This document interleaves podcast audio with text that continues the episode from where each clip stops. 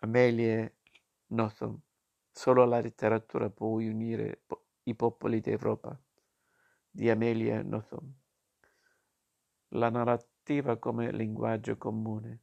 Mentre il vecchio continente è messo alla prova, la scrittrice dall'identità cosmopolita, appena insegnata del premio Strega europeo, invita a ritrovare nelle opere degli scrittori la strada per la pace. Sono nata in Giappone. Ho trascorso l'infanzia in Cina, in Bangladesh e negli Stati Uniti e dunque l'Europa per me è rimasta a lungo un concetto astratto.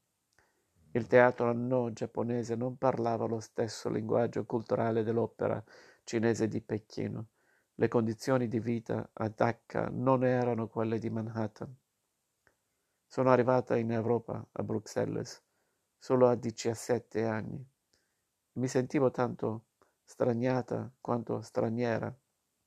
In quel periodo ero esattamente come il vecchio continente, un puzzle formato da tasselli che però non combaciavano tra loro. La sola cosa che mi aveva trasmesso il concetto di Europa fino a quel momento era stata la letteratura, che mi aveva accompagnato ovunque durante i nostri spostamenti familiari. E anche oggi, a distanza di tanti anni, penso che il collante più forte in grado di unire i diversi popoli europei sia proprio la letteratura, che ha la sua radice vitale nel mondo classico. Non potrebbe infatti esistere un'Europa finanziaria, economica e dei mercati senza una cultura umanistica condivisa, l'unica in grado, del resto, di fornire gli strumenti necessari a sviluppare un pensiero critico. Basti pensare al dilagare delle fake news, all'impossibilità di discernere la verità in un panorama sempre più digitale in cui ognuno creda quello che vuole credere, fino all'assurdità di chiamare operazione militare speciale l'invasione di un altro Stato.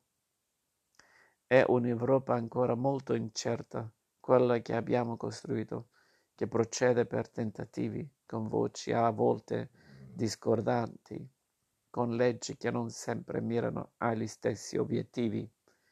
I segnali contrastanti che riceviamo ogni giorno da parti diverse devono allarmarci.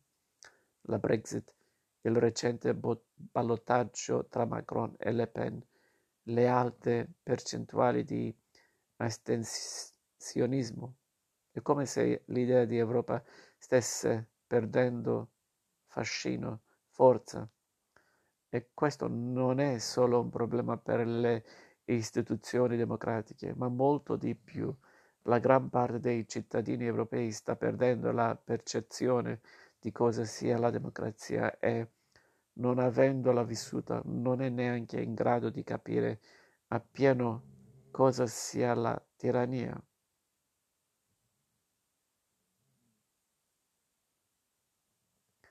In Primo Sangue racconta la storia di mio padre, Patrick Nothomb, un uomo che ha dedicato la sua vita alla diplomazia, al rapporto con l'altro.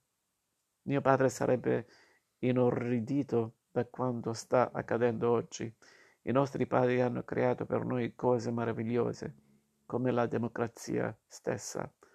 Hanno riportato al centro della società i valori di uguaglianza e solidarietà, mentre la situazione oggi è drasticamente peggiorata. Per riprendere il discorso sulle elezioni francesi, abbiamo rischiato di avere la prima presidente di estrema destra in Francia, cosa che a nessuno sembrava importare. Nonostante la mia identità cosmopolita, sono una cittadina belga e belga è la mia famiglia da generazioni. Dunque la questione europea mi tocca in prima persona, poiché il Belgio è stato uno dei paesi fondatori prima del Benelux, poi della Comunità Europea del Carbone e dell'Acciaio e dopo ancora con la firma del Trattato di Roma della Comunità Economica Europea. Non è un caso che le istituzioni dell'Unione Europea oggi si trovino a Bruxelles. Sono cresciuta in un contesto internazionale e soprattutto pienamente europeo. Alla luce di tutto ciò, credo sia per questi motivi che esiste un'incapacità di fondo di cogliere la portata del conflitto fratricida tra la Russia e l'Ucraina, che riguarda da molto, molto vicino la nostra anima di europei.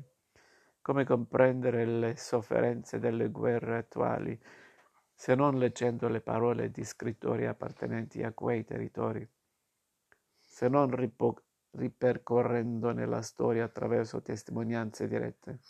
Come comprendere le vicende che hanno spinto nazioni a scontrarsi senza aver letto la letteratura di guerra, senza aver letto Ungaretti, Eluard, Morante, Hemingway, Andrich? Come comprendere il diritto alla libertà e alla democrazia, se non leggendo i testi di autori che, senza censure, hanno la possibilità di raccontare il proprio paese? L'Unione Europea è stata creata per mantenere la pace, è la letteratura intesa come letteratura mondiale e quindi come letteratura comune. Assolve la stessa funzione. Solo leggendo la letteratura tedesca, italiana, francese e le altre riusciamo a conoscere chi si trova dall'altro lato del confine e a convivere in un clima di pace.